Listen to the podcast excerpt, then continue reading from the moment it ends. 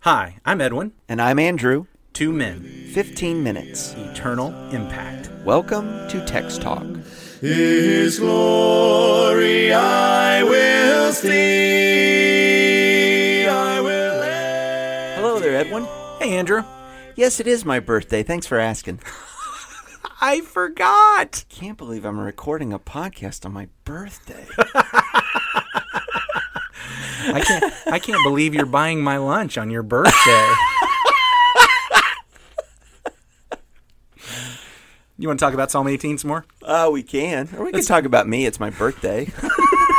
Let's talk about how much you love Psalm 18. Let's talk about Psalm 18 on my birthday. birthday. Yes, absolutely. So we're going to read from Psalm 18, verses 13 through 19. Just a reminder if you want to hear the whole psalm, got to go back to Monday's podcast. It was a great reading. Got to go to, back to Monday's episode. So today we're going to start in verse 13 and read through verse 19. The Lord, oh, by the way, I'm reading from the Christian Standard Bible today. All right.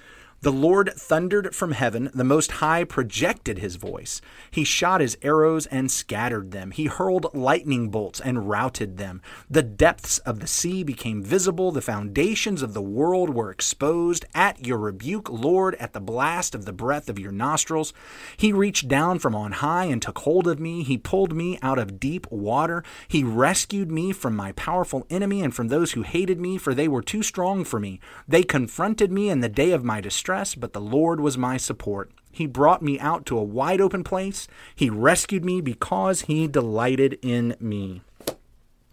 Here's what I want to see in these in these verses All right. there's you know there's a lot of times and, and especially as we go through the psalms we, we, this really ties into some of what we talked about yesterday as we go through the psalms there's this idea that maybe god doesn't always do what he says and that maybe you know he's erratic and maybe he's spontaneous and maybe it's well you just never know what you're going to get from god i, I Just think just so I'm tracking with you, you're saying you pick that up from reading the Psalms?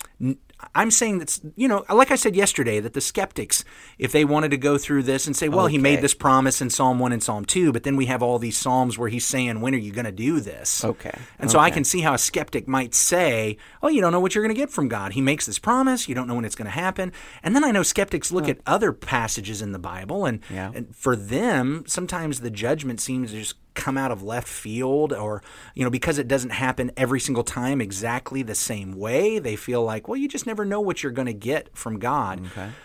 what this psalm actually demonstrates to us, I think, is that God is not any of that. God is actually very consistent. Mm. And when I read that back through the Psalms, I actually see it. And in fact, again, like yesterday, where we were able to tie this into the faith that we saw in the earlier Psalms. Right. As Yeah, David was saying, these things are going to happen. And now in Psalm 18, we see them happening Yeah, that was cool. we, we see the consistency. But here's here's something that happens in this psalm that I think is just fascinating. I'm going to go ahead and read from the English Standard Version this time because it gives us actually the the verbiage I'd like to hear to, that makes this connection. And this is in Psalm 18:16. He sent from on high, he took me, he drew me out of many waters.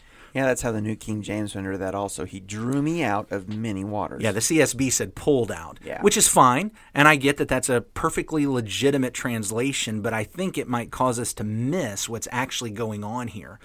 This, this term is only used in three passages. This word for draw out is only used in three passages. Two of them are Psalm 18 and 2 Samuel 22, where we have the exact same psalm. Okay. The other one is in Exodus chapter 2 and verse 10.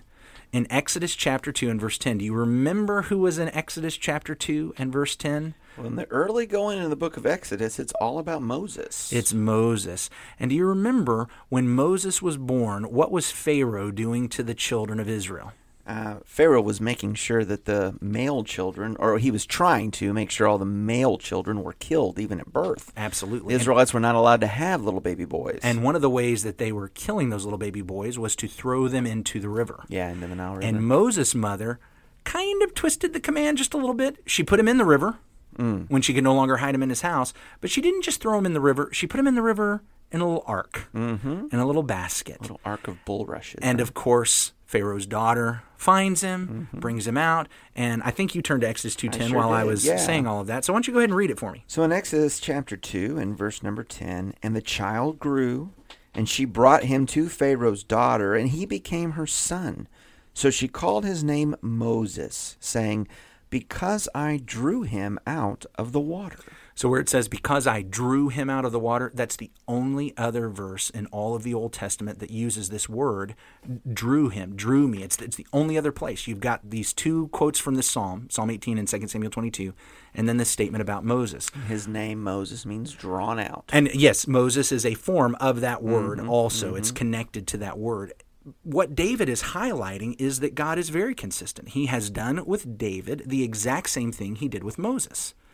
And so we see oh. this consistency. God works with his people in mm-hmm. similar and same ways. He is consistent in his activities, in his actions. And the reason he's consistent, of course, is because he is faithful, he is steadfast.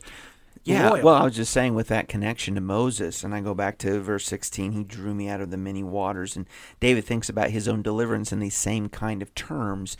You've got this helpless baby, you know, subject to drowning or, or whatever, and this is salvation to be drawn out of these waters. But even beyond just Moses here is we we actually see connections to s- multiple stories throughout Old Testament history, throughout these events of God dealing with his people. For instance, we even reference the coals and the hailstones Yeah, and and those coming down. Think about there there are actually a couple of different places where that happens as God deals with the enemies of God's people. So we start with Sodom and Gomorrah. Yes. We see one of the Fire plagues. and brimstone. One of the ten plagues is the hailstones, and then when Egypt. Joshua is facing the Amorites, there are hailstones that come down that kill more of the Amorites than even Joshua and the army did.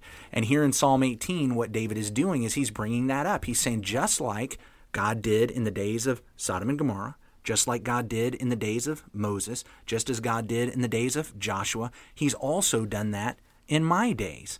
And then for, for me, the one that's that's really fascinating is when it says, Then the channels of the sea were seen, and the foundations of the world were laid bare. What does that sound like? Sounds like the parting of the Red Sea. It sounds exactly like the parting of the Red Sea, where the waters are pulled apart and you can mm-hmm. see the bare earth that has now been bared in the channels of the sea as they were walking through a pathway in the sea itself. And David is saying, look, just like God did with Israel there at the Red Sea, that's what he has done with me. He has been very consistent. Now, understand what that means about the consistency of God.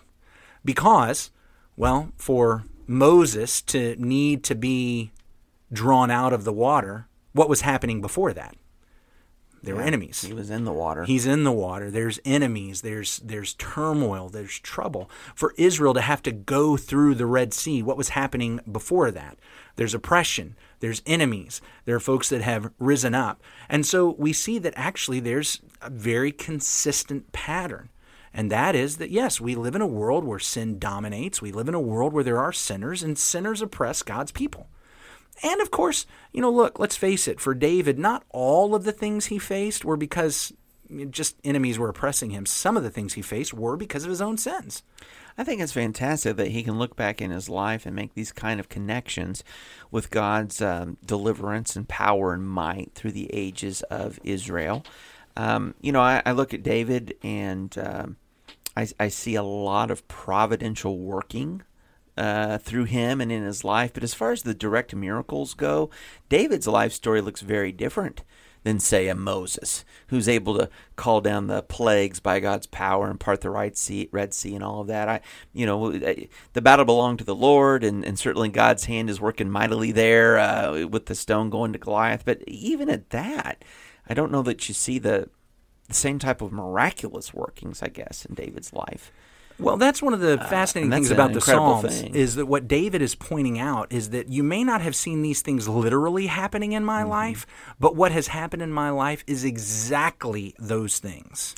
Well, and, and that's where I want to be. I mean, I think that's where we need to get as Christians to appreciate God's work and deliverance. David understands that that God is working, that God is acting. I okay, so here's I've got a couple of sermons that I teach in a series on grace that I start with the exact same illustration. I start by telling the story of David facing Goliath. Mm-hmm. And, I, and I try to make it nice and dramatic. I'm not going to do that right now. But I get to the end of telling the story of David facing Goliath. And I, I ask the question who killed Goliath? And the question that we need to, or the answer that we need to see there is that David was the instrument, mm-hmm. but God was the judge. Mm-hmm.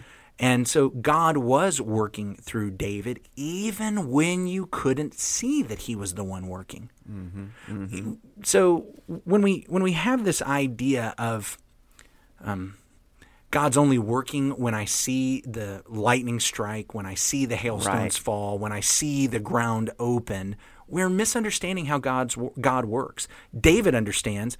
Okay, there really weren't hailstones of fire coming down in any of the battles I fought. There really wasn't a place where the ground opened up and swallowed up the enemy. There, there really wasn't these things. I was never walking through the ocean and drawn out. None of those things ever literally happened, but all of those things happened for me. God right. did all of those things Yeah. for me in in his acting and his working in my life. Now here's the fascinating part about that is that means God is still that same consistent God.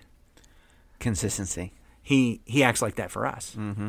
Mm-hmm. In in the face of our enemies, mm-hmm. in the face of those who would oppress us, who would tempt us, who would who would trample on us, God does that. But but the the, the thing that we need to recognize is that well, there's the wilderness days. There's the wandering days. There's the out being tempted by the devil days. God acts consistently. And and though we might think well, I must not be God's chosen because if I were God's chosen, these kind of awful things wouldn't be happening to Right. me. God behaves consistently. Right. His chosen people do go through the battlefield. Mm-hmm. His chosen people do go through the wilderness. His chosen people do have those days. But how do those days always end for those who stick with the Lord? It ends with victory. It ends with hailstones on the enemies. It ends with us being drawn out of the water. It ends with the, the ground shaking and the enemies quaking. That's where it ends. And when we get to that Psalm 18 day and we're able to look back through our lives, we're able to see, you know, like we said yesterday, God delivered. Yeah, God he, he does it consistently. I don't have to sit back and wonder. I don't have to sit back and wonder. I can put my faith in God because He's consistent. It's so good to know and serve a consistent God. We're so glad that we've had this time to talk together from Psalm 18. Appreciate uh, you listening into the conversation. Send us an email. Let us know what you're learning from the Word of God. Text talk at christiansmeethere.org. Text talk at christiansmeethere.org. Let's pray together. Our great God and Father, we thank you, Lord, so much for the day that you've given us, and each one is truly a gift from your hand. Father, we pray that we would make the most of it. And we are so glad to know, Father, that you are consistent. The same yesterday, today, and forever. Our great God. And so, Father, you will be faithful.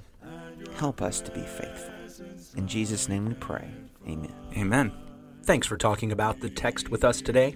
I'm Edwin Crozier, and I'd like to invite you to join the Christians who meet on Livingston Avenue this Sunday for our Bible classes and worship. You can find out more at ChristiansMeetHere.org. Check out our daily written devotional that goes along with today's episode. You can find a link for it in our show notes. Michael Eldridge wrote and sang all four parts of our theme song. You can get more from him at acapeldridge.com. Remember to subscribe, rate, and review our podcast so others can learn about it more easily. Have a great day.